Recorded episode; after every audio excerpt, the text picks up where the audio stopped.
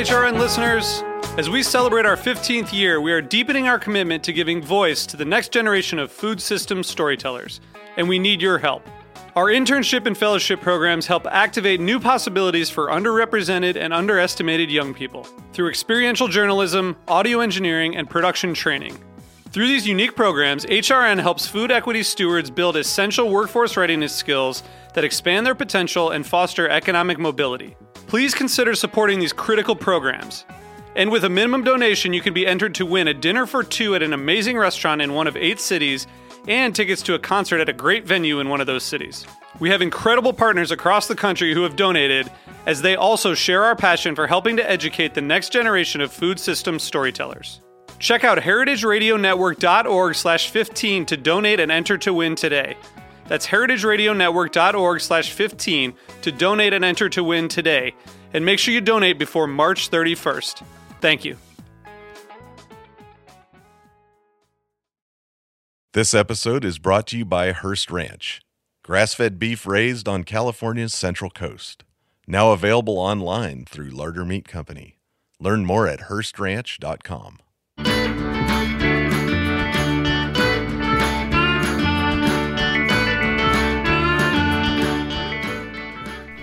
Welcome to Feast Your Ears. I'm Harry Rosenblum, and I love to talk with people about what they do and how it influences their personal food stories. This is a show about people, life, and food. If you're just tuning in for the first time, all the previous episodes can be found in the archives at heritageradionetwork.org. I'm thankful for listeners like you, and I would love it if you would leave me a review wherever you find this podcast. For those of you with kids at home, I've been working on a new podcast here at Heritage Radio Network. Well, not so new. We're up to 27 episodes. Along with my co host Hannah Forden, the program manager at HRN, we've created Time for Lunch, a fun, food focused show for kids. We'd love it if you'd check it out wherever you get your podcasts. I'd also like to remind listeners that Heritage Radio is a nonprofit and we need your help to stay on the air. If you enjoy this show and listen to the other great podcasts we produce every week, please find your way to heritageradionetwork.org/donate to make your gift and become a member today. Today's theme: WTF is going on and what's going to happen next. It can feel like every day there's more and more insane things happening in the world. But then sometimes you just think, what's for lunch? Some people think about lots of things that the rest of us maybe don't spend the time to figure out, like whether or not food memes are real and if they work. Mike Lee is one of those people. He's the co founder of Alpha Food Labs and the Future Market, where he's working to envision what food retail might look like in 10, 15, or even 20 years.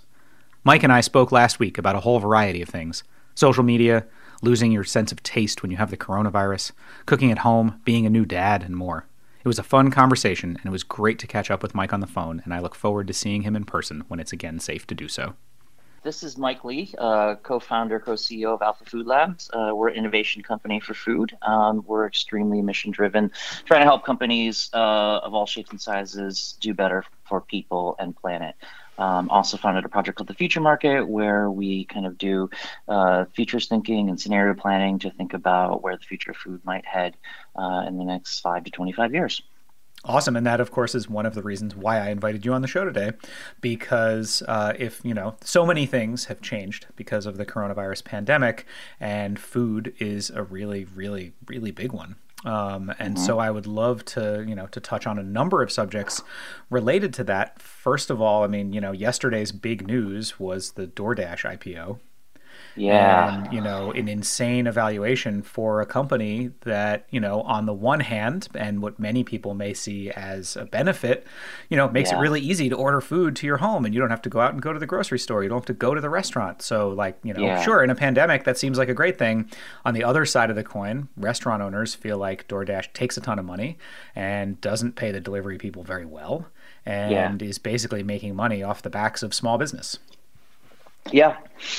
So, I mean, there's a lot to unpack there, yeah, right? I think the biggest thing that I saw, I think that that transcends not, I think it extends this example, but a lot of examples in food is that, you know, to the degree that, like, I think everyone kind of sits on the spectrum of, um, being more or less mindful about the social impact of the food choices you make, right? You've got one poll where everyone considers every single thing they do, and they're very socially mindful about all of their food choices. On the other pole, you've got people that are like, what social impact? And then there's everything in between. Yep. There's this huge bell curve in between. what happened was I think that in a time of um, something like COVID, where literally life and death and just fear sunk in, everyone slid down one or two rungs of the Maslow's hierarchy of needs. Mm.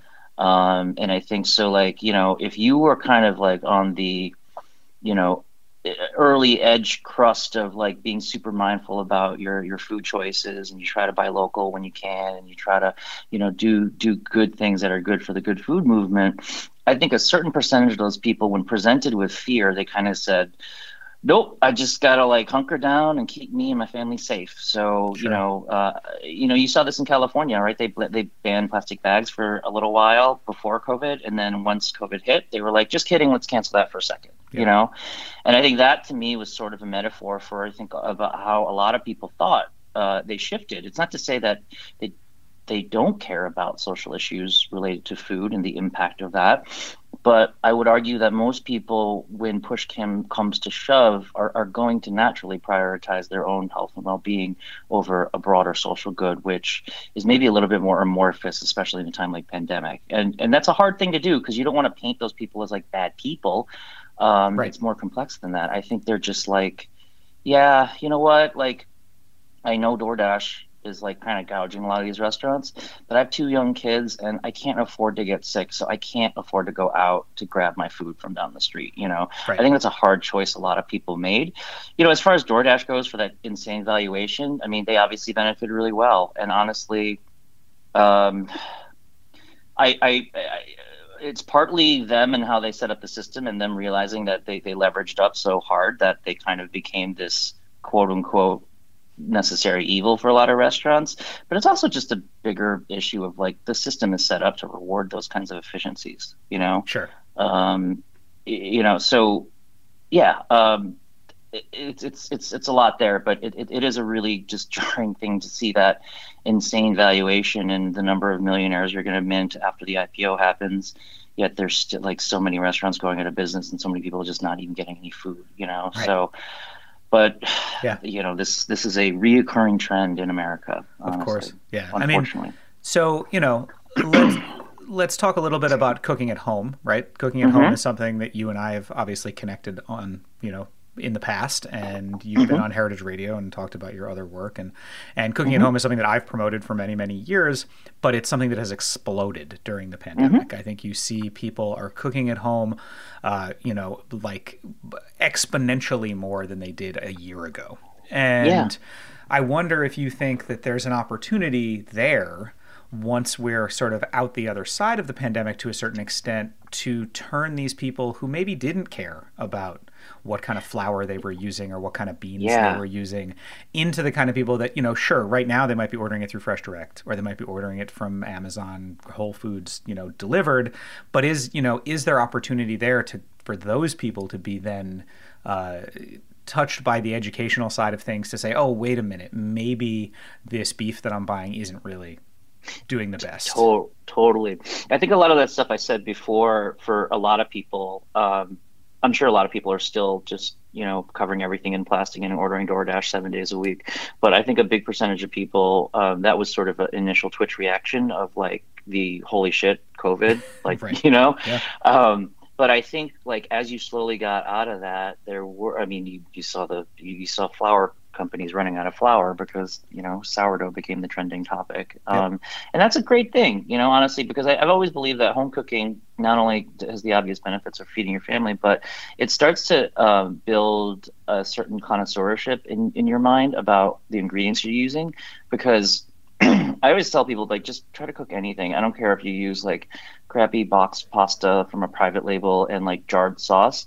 If you keep doing that day after day, you're eventually going to start saying like hmm what if i upgraded my pasta hmm yep. what if i upgraded my flour hey why is this flour better than that flour and then like all of a sudden you know you're not going to find yourself standing in a wheat field trying to look at protein levels and falling numbers of flour if you don't just start cooking something right like yep. i always say like why if you don't paint why would you have any opinion on what kind of oil paints to buy sure right so yeah. so I, I do think that that is the great silver lining of covid like after we got through the initial shock and awe phase um, people started to dig in and people started to acquire skills so like wherever you rated your cooking skills on 1 to 10 I think everybody did a plus one. You know, so right. a lot of people went from zero to one. A lot of people went from nine to ten, and Sure. that's awesome. Yeah, That's and, awesome. and I wonder if we're going to see, you know, it, it'll be very interesting to look at like health trends. Mm-hmm. Um, you know, and and I don't mean you know just necessarily like metrics like you know average weight and things like that, but you know there is so much evidence that cooking at home more than eating out is more healthy because the Yep. food tends to have much less salt, has you know often a lot less preservatives, um, and so I'm interested to see kind of it'd be very interesting to see in the next like 10 to 15 years whether or not there that does have an effect on things like heart disease in our generation. I, I can't wait for the 20 year longitudinal study of like the uh, the knock on effects of COVID, from the cooking to like what's happening to our children and all the disruptions right now. yeah, like, sure. Um, but yeah, I, I, I totally agree. I years ago, I think uh, you know Michael Pollan wrote this op-ed in the New York Times that I loved. He says, "I have a new diet for America. You can eat anything you want. You can eat as much as of it as you want. You just have to cook it all from scratch." Right. and like having having done a giant Argentinian like style uh, meat fest uh, this Sunday, and just the amount of work, which was enjoyable. Um, I'm not going to do that every day, you know. so yeah. it's like you ever made fried chicken from scratch? It's a lot. You're probably not going to do it every single day. Um, Right. Right. So Yeah. yeah. Absolutely. I mean, I, you know, I, I'm one of those people who started baking sourdough. I mean, I've had sourdough go. starters many times over the years, and I've spoken about it in the last couple of episodes of this podcast. But, you know, for whatever reason, I came to the right rhythm personally in my life to be making sourdough right now, and it's really awesome. You know, I, I make one loaf a week roughly, That's awesome. um, and always have fresh bread around, and it's it's super cool. You know, for some that I've talked to too, I think like um, the pandemic and everything, and you know, between the pandemic and the election, it was very for a lot of people there was this like not just fear, but like this this sense of like out of the world is out of control.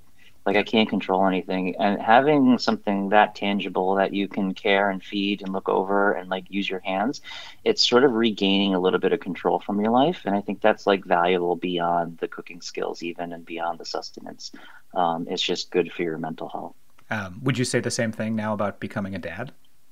Yeah. oh my gosh. I mean, talking about having having something that you have to like care for and feed. I mean, you're right in the thick of oh. it. How how old is? yeah.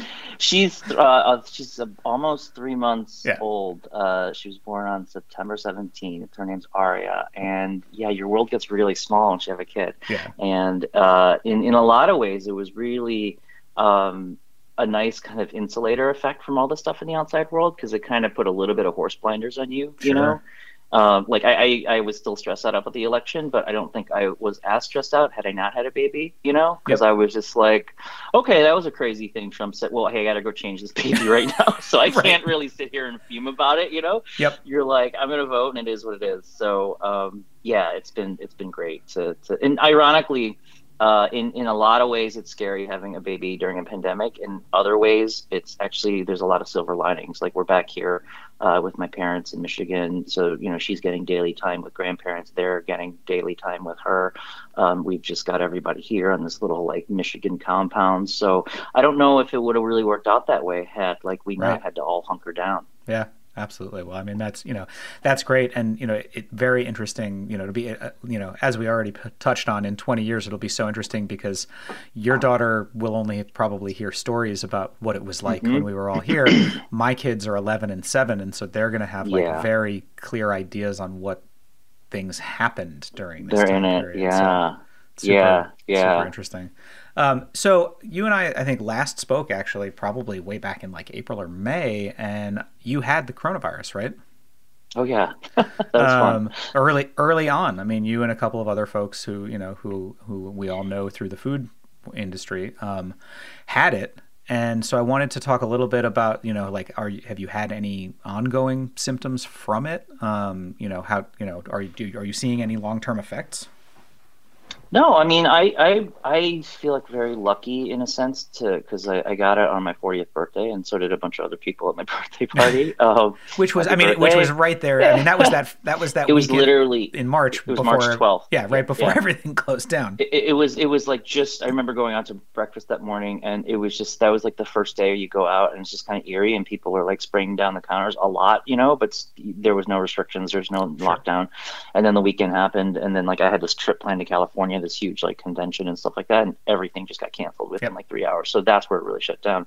Um, I I think I got off easy, you know, because yeah. I didn't have the fever, I didn't have to get hospitalized. Right. Um, I I was just kind of really out of it for like six weeks. Um, and uh, you know, I I and then I got the antibodies afterwards. So I think I got off easy, so to speak. Yep. Um, and so I think it's good. But yeah, I haven't had anything since. I mean, um, I'm not like using the fact that I have antibodies as like this reason to feel invincible. I'm still using doing all the right things, but um, you didn't go to I'd Sturgis. Have, I, you know. no, yeah, I not this year. Yeah, no, um, I didn't.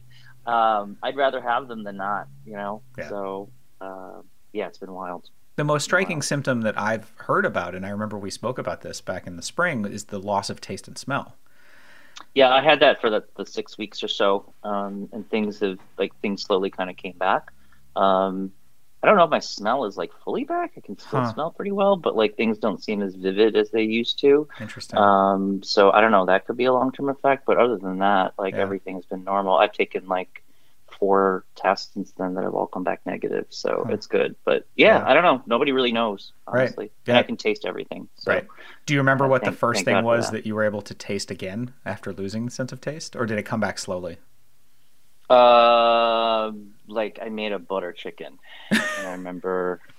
I remember lacing it with so much spice because I had to for just to cut through, you know. Right. I think there was a period in the tail end of my COVID experience where I everything had an insane amount of like chili pepper in it and fish sauce because I needed to turn up the volume really loud on right. things because like right. otherwise I couldn't taste it. Um, and I did during it. I had this phase, or probably for a month, where food was absolutely disgusting to me. I don't mm. want to eat anything. Hmm. Uh, everything was just revolting, and I think all I could manage to stomach was like just plain white rice for a little bit. Um, but yeah, that wasn't very fun. Do you think that had to do with the disconnect between like you're looking at a plate of what you know something is supposed to taste like and you couldn't taste it? No, I think it was more just like just very tangibly like the flu symptoms, mm. the achiness and the loss of appetite sure. and just the I had like the nausea, you know, and so it's just like I didn't want to like deal with food, you know. And I just and I was so uh just lethargic too. It was hard to like even like get up and cook something. Right. Right. Yeah. So, uh, you know, I want to talk about social media. Um, yeah. You know, as someone who, uh, you know, I have like mostly a hate relationship with social media, but of yeah. course I like look at it. Um, I, yeah. you know, I'm not super active on it. I do find it to be something that like I just I have a hard time like putting my brain towards spending a lot of time working on it. Um, but I have to say that like you know I follow you and and I guess I, you know I don't know if it's because you have a baby and you're up in the middle of the night with like holding the baby in one hand and your phone in the other, but I feel like for the past I don't know five or six weeks you have been reposting this incredible run of uh, TikToks and Instagram stories in your own stories yeah. that have become something that honestly, like, I look forward to every morning. Um, like you. when I get up and I'm having my coffee, I like I'm like, oh, Mike posted more stories, and I look at it, and it it runs the gamut from like you know, I mean, we're friends, so like I see pictures of your daughter, and that's super cute. Yeah. But it the other things that you're reposting, I mean, run the gamut from stuff you're cooking yourself, which is fun yeah. to see because I miss cooking with people. Um, yeah you know, but to stuff like, you know, people who are, you know, you know, I'm trying to even think like insane kinds of like puri and different kinds of bread coming out of India. And yep. there was one this morning of a guy who was like, I don't know if he was making fish sauce. I imagine it was in Thailand or Malaysia, but he was like, you know, dismembering fish by like basically just like squeezing everything squeezing out of the fish. Yeah. Um, yeah. You know, yeah. automatic meat slicers and people making these beautiful, intricate dumplings by hand. Uh, like, yeah. where does where does the stuff come from, and how do you cull it all together? Well, so you you hit the nail on the head about the uh, holding up a baby all night. Um, I was taking the overnight shift uh, for a long time, so my partner could kind of heal from a C-section, sure. and um, so I would take like the uh, midnight to like 6 a.m. shift with with the baby. And you know, when they're that young, you you kind of just like feed them and like you just kind of rock them and they're falling asleep in your arms. And and yeah, I, I literally just like had the other arm and I was like, I need to like entertain myself and stay awake. I can't talk to the baby or play with them yet. Right, and you so can't call anybody else because everybody else is asleep. Call anybody else? Yeah, exactly. It's like three in the morning. so and and I can't like uh, make content in the traditional sense because sure. it's pitch black dark. Like, what am I going to do? Like, like do a, monologue? I can't do a podcast with a baby sleeping in my lap, right? So, I, I would really just like started me just like idly flipping through stuff and then just thinking, huh, that's neat. And I was so tired that I really didn't like think about it. And I think it was that whole feed has just become like my culinary id or just mm. like hmm. my weird mood board, like my my fever dream of like what I think is just neat or interesting in food. I, there's no like thought to it, premeditated thought. It's literally the litmus test is like, does that amuse me? Yep. Repost and share, maybe amuses somebody else. And I think by now it's sort of uh, I've trained the algorithm. Like I think the Instagram algorithm knows what kind of weird shit that I was, like. Yeah, that was my next piece of the yeah. question was like at this like at this point are you searching or is it coming? Right? Like i literally I, I, I don't know even know how i would like come up with the search terms to search for that. Right. I think um you know the the the the nerds at Instagram have just figured out like if you like guys squeezing a fish carcass out of the skin, you're probably gonna like this weird meat slicer from Indonesia, right? And so yeah, I don't know. It's it's kind of like I look back on them. I like always highlight them. Like people can see them on Instagram at Mike Lee, and um, I look back on them sometimes, and they're they still entertain me. And I, I mean, I, the one thing that just is like the thread is like I think most of it is just like various forms of making food all along the spectrum from like handmade to machine made. Yep. I think they're equally fascinating for different reasons. Um, yeah. And so I've always just been fascinated by that. And I don't know, who knows? Maybe it'll inspire some weird idea. Well, actually, it has. Actually, the Argentine thing um, really. Um, a lot of asado videos uh, inspired me to like just do one this past Sunday, so that cool. was great. Yeah, I mean, I, I, you know, I look at them and I've they've run the gamut from like just laughing, you know, like some of them are like, oh, that's funny, yeah. and then some of them are like, wow, that's in, you know incredible, you know, that somebody can make dumplings so fast. Or I think that you've posted a couple different videos. I, I believe it's in India where there's one guy kind of like maybe 20 feet away who's rolling out some kind of dough and then just kind of without even looking, like just throws it to the guy who catches it, who's putting it who's cooking it. Yeah. I assume it's like across a restaurant almost, but like the thing, it's one, you know, those kinds of repetitive motion things where it's like these guys have probably been doing this for years, every single day. The guy just rolls so, and flips so, and rolls and flips.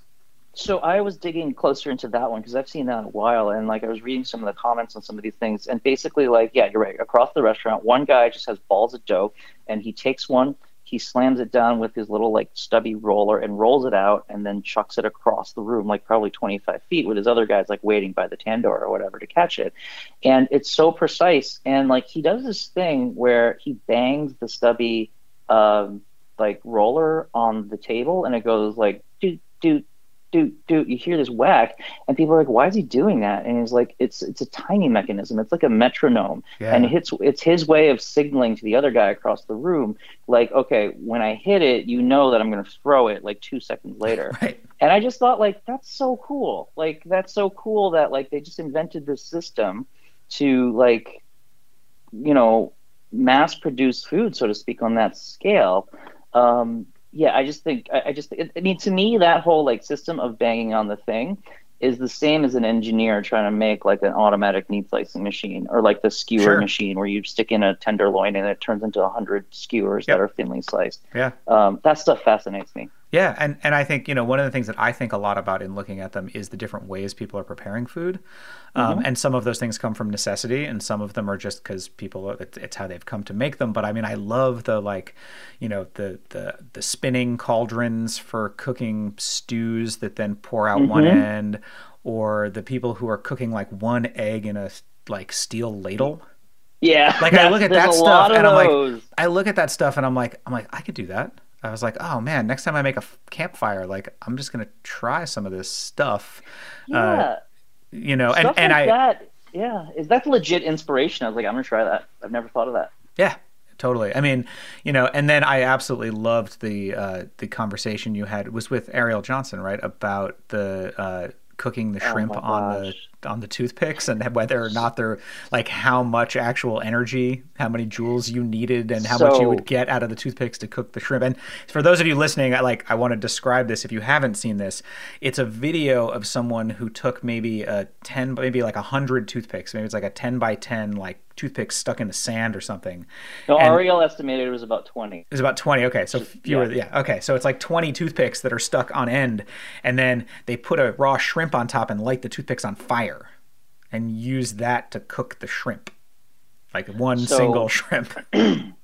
So I, I reposted that, and to call it a conversation is generous because it was just the genius of Arielle Johnson that was really just in like infiltrated my inbox.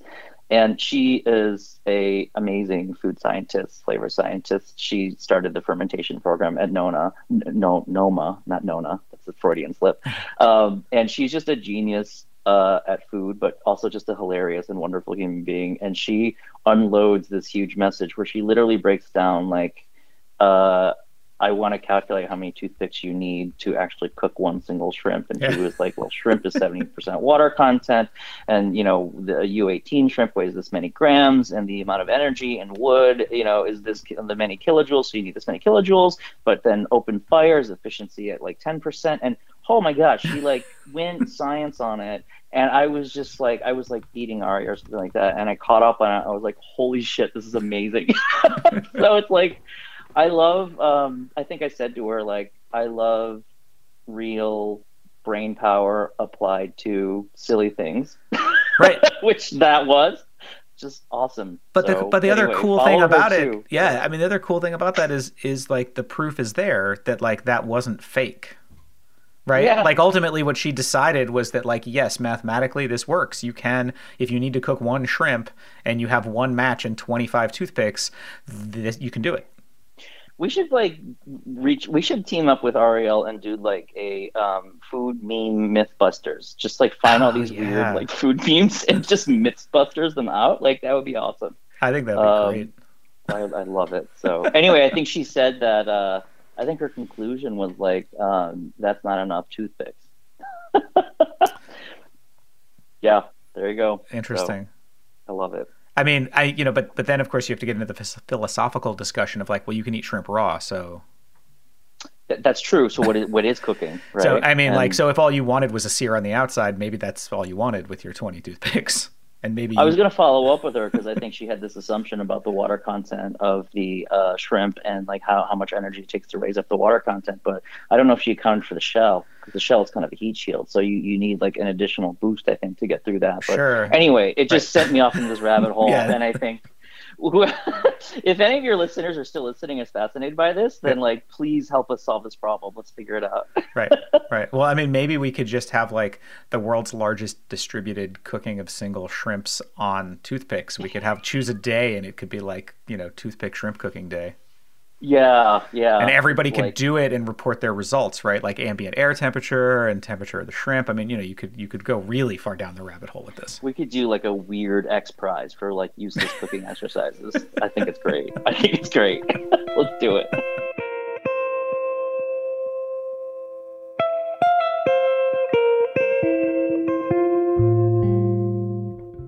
This episode is brought to you by Hearst Ranch.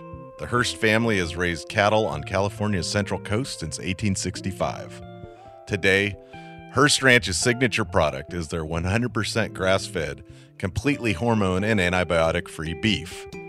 The Hearst Ranches have always treated their animals with great care. Their cattle live a completely natural existence as foragers and grazers. Well managed grazing fertilizes the land naturally, sustains a seasonal rhythm to the ranches, and produces a remarkable meat whose flavor is the authentic taste of the American West. Hearst Ranch beef is available seasonally, May through August, in select Whole Food markets throughout California, and all year round at their retail locations in San Simeon and Paso Robles.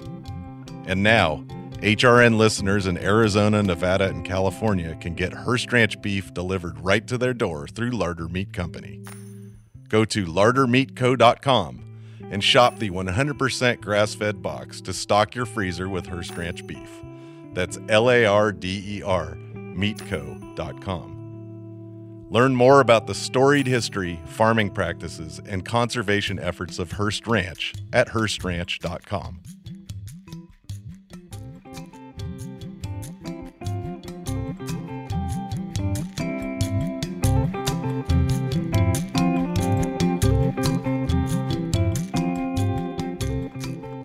So, you know, one of the things, I mean, you you spend a lot of your time before the pandemic, and I'm sure even more now, um, thinking about the future and the future of food and, and sort of what that what that could look like, what that might likely look like. Um, and I wanted to talk about what in-person gatherings you know are going to look like in the future and this idea that is one that i keep coming back to lately of having these discussions with people where they're like i just can't wait for it to go back to normal and that phrase mm. back to normal really bothers me because it i feel like it's a failure of it's a failure to recognize the way that time and history and and life actually works right mm-hmm. i mean like you know it would be like me saying oh man i you know i can't wait to get back to when i was 24 and i could be at the bar mm-hmm. till 4 a.m and then go to work mm-hmm. at 8 i mean like that's not mm-hmm. that's not ever going to happen again i'm not going to be able to stay out at a bar till 4 and go to work mm-hmm. at 8 o'clock down days on end and that's mm-hmm. okay because that was a period of time yeah um the future social gatherings. I mean, I, I use, I think the way I think about it is I use a phrase that I, I've borrowed from like um, the, the meat world and people that, you know, you and I both know who, who are growing really great, responsible meat. And it's, you know, this, this saying that like they say, well, eat less meat, but better, you mm-hmm. know? Um, don't eat just like a weird Tyson chicken, like in pounds a day. Like buy like you know a really good, well raised like heirloom or local chicken, and just eat them less, and and and and focus on the quality of it, and just be more mindful about that. I think the same thing applies for social gatherings. I think social gatherings going forward are going to be socialized less but better. You mm-hmm. know, um, you know, I, I think. Um, yeah, I mean, especially because, especially like if you're in like a dense urban area like New York City, so many of the go-to places where you would meet up with kind of like second and third degree friends um, have kind are, are going to be changed forever. You right. know, um, right.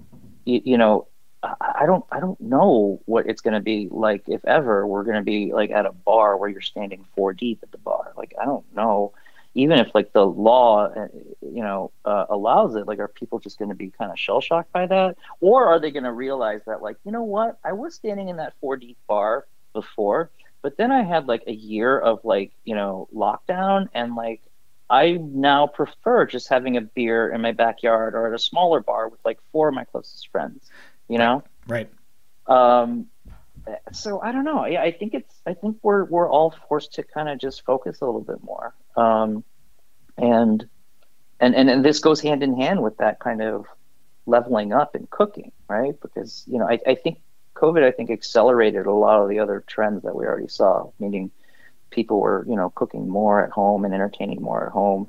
You know, however long you thought that trend was moving, I think it doubled in speed because of yep. COVID. Yep. Um, even like meal kit companies got a like a shot in the arm, you know? yeah. they they were kind of like you know uh, I don't know they were like on the way out, but they right. weren't as popular as they were. Yep. And now it's like oh yes, give me the meal kits. So. Yep. Yeah. Yeah. Absolutely. Is there any um, food or ingredient that you didn't use a lot of before the pandemic that now is something that has entered your personal sort of canon? Wow. Uh, food ingredient that I didn't use before. Um, well, uh, I became way better at bartending. nice. I I was like I've always been pretty adept with food, and I, I you know knew what I was doing even if I, even if I didn't know what I was doing. Um, for some reason, like uh, years ago, I decided to study wine a little bit, and by no means am I a wine expert, but I was like, okay, not knowing anything about wine, I can't let this happen anymore. So I learned a bunch about wine, and I know enough to at least just navigate through a wine lesson most places. Um, kind of the art of kind of mixing cocktails. I like to enjoy cocktails, but I it just was all Greek to me, mm. and so it's kind of been fun just to like get take care of this blind spot in my head. Like I've been just oh, since the lockdown happened, I was like learning just the foundational like five or six like cocktail formats. Um, and then like I was talking about before, like starting to build like a connoisseurship for different things like different bitters and vermouths and stuff like that. So, um, you know, while not quote unquote food, um, I, I have a new appreciation for that kind of art form. Um, and it really just hit me. And this is so obvious to so many people that have been you know bartending for any meaningful amount of time. Just the idea that like i would go to death and company and see like you know 400 drinks or whatever in the menu and i would just kind of like naively be like how do you memorize all these? How did you make all these up?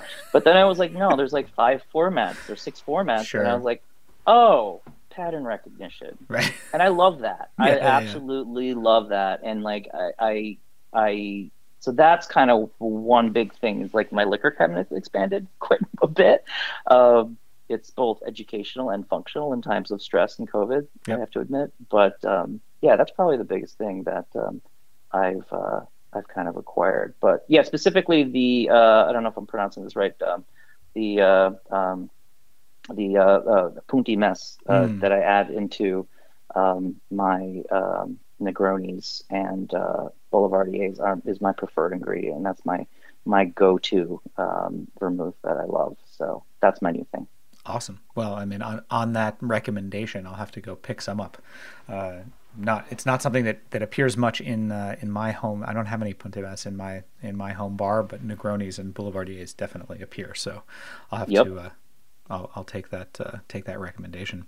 What's uh, what's what's coming up in the future for Alpha Food Labs? Um, do you have any any interesting projects coming up? We we do actually. Um, we feel very fortunate because um, despite all that's going on in the world, um, we've been really busy at work and we've been working on some really interesting projects. One that we're kind of halfway through right now is um, we've been working with the country of New Zealand uh, on helping them to understand the state of regenerative agriculture on a global scale. Mm. So that has been really awesome because um, in New Zealand, farming and, and, and ranching um, is, is, is, is so progressive in so many ways. You know, I think like you take one example looking at the state of grass fed over there. Well, like grass fed pasture raised beef is default there. You know, mm. they don't have any feedlots.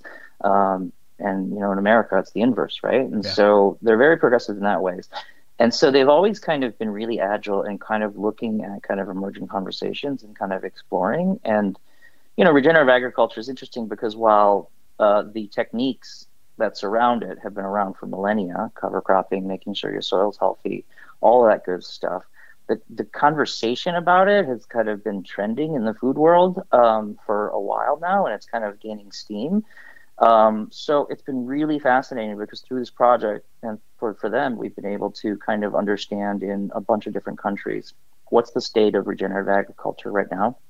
Um, what are the roadblocks that are hindering progress from it? What are the opportunities that are, are, are out there for people to kind of do better with agriculture?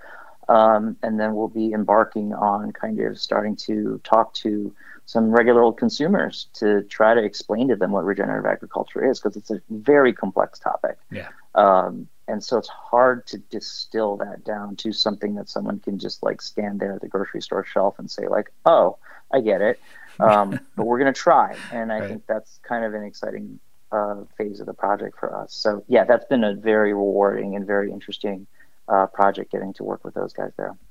Awesome. Um, what do you think about Tom Vilsack coming back to the Department of Agriculture? Yeah. Um, geez.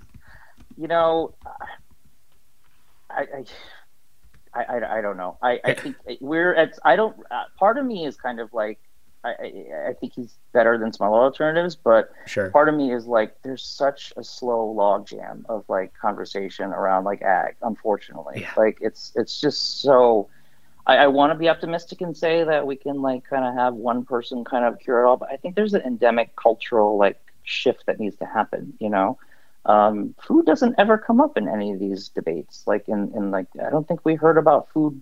Like think Beto O'Rourke said regenerative agriculture in the primaries, and that was the last time I think we heard about food in right. the whole election.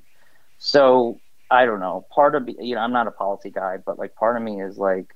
Um, I don't think policy is the linchpin to kind of curing the food system, but yeah. I think it, there's a lot it can do to kind of not get in its way. and, and reset incentives. Um, I think that's kind of the thing. So yeah, I mean, I, I kind of, I, I kind of wish, you know, I mean, I knew right that the Biden administration was not going to be as like progressive and earth shattering as I kind of wanted it to yep. be. It would have been great if yep. it was. Um, I mean, I kind of really like the Mother Jones headline, which is Biden picks stale white bread to lead the USDA. There you go. yeah, there you go. Um, yeah. I mean, it's like, fine. Uh, you know, he I think he was fine. I think he, I mean, he did more. You know, I, I think he did some good stuff, and I don't, you know, I don't think he's gonna, you know, I don't think he's gonna dial things back and in a in a horrible way. But I don't feel like, you know, we're we're not looking at like incredible change. I don't think.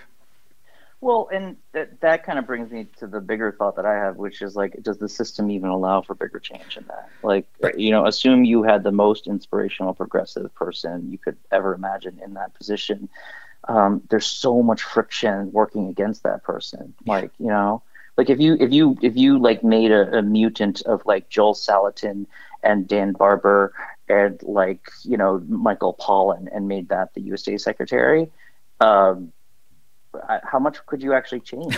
Because that's a giant machine. Yeah, it's a huge machine with so many kind of entrenched interests. There's so many people that profit from the way it's working right now that there that is a huge amount of gravity to escape from, yeah. and that's that's sort of a cynical fact, but it's I think the truth. So that's why, like, I think you know when you hear about Vilsack or Fudge or whoever, I'm kind of like, yeah, that's that's not bad, but like I don't really know where they can take it, you know, and that's that's unfortunate. That's unfortunate. Well, I mean, you know, I, I guess the on the the bright side, it sounds like the work that you're doing in places like New Zealand, you know, it, it are are really good, and it and it sounds like. Um, you know, we we have to remember. I mean, I feel like it's very easy, especially now that we're all stuck at home, even though we have access to this giant thing called the internet. Like, you know, the world is not America.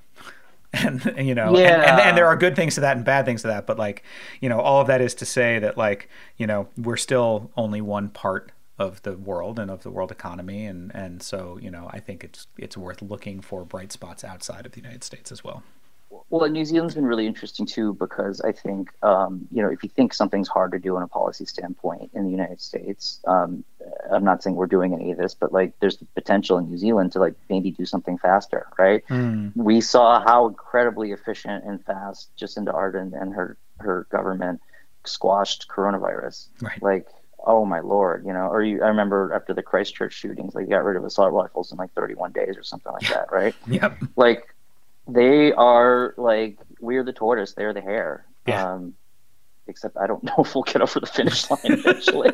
so they're just like, yeah, I'm done. So you know that that's interesting to me. Is like you know my my dream of dreams would to be like all these aspirations we have, maybe on a policy level.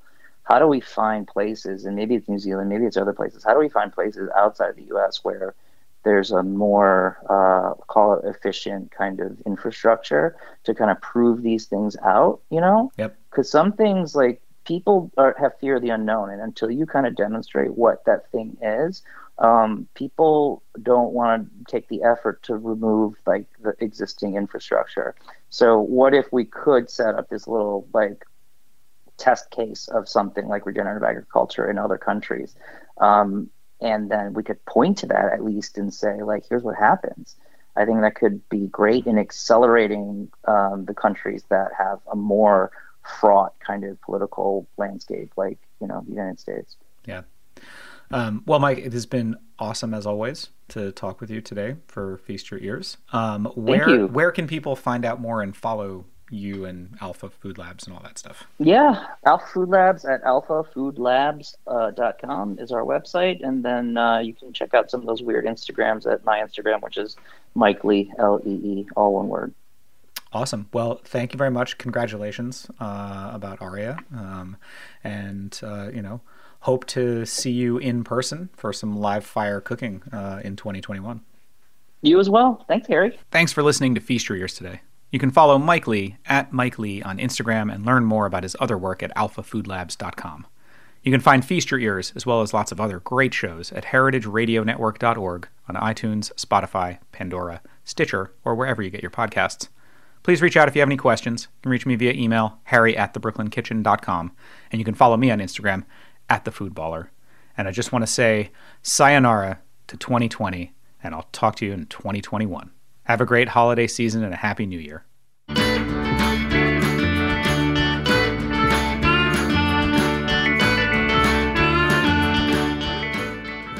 Feast Your Ears is powered by Simplecast. Thanks for listening to Heritage Radio Network, food radio supported by you.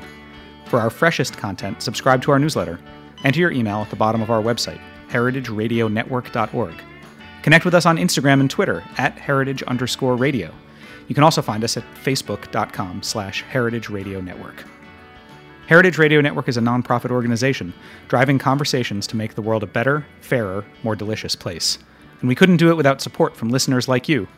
Want to be a part of the food world's most innovative community? Subscribe to the shows you like, tell your friends, and please join the HRN family by becoming a member. Just click on the heart at the top right of our homepage. Thanks for listening.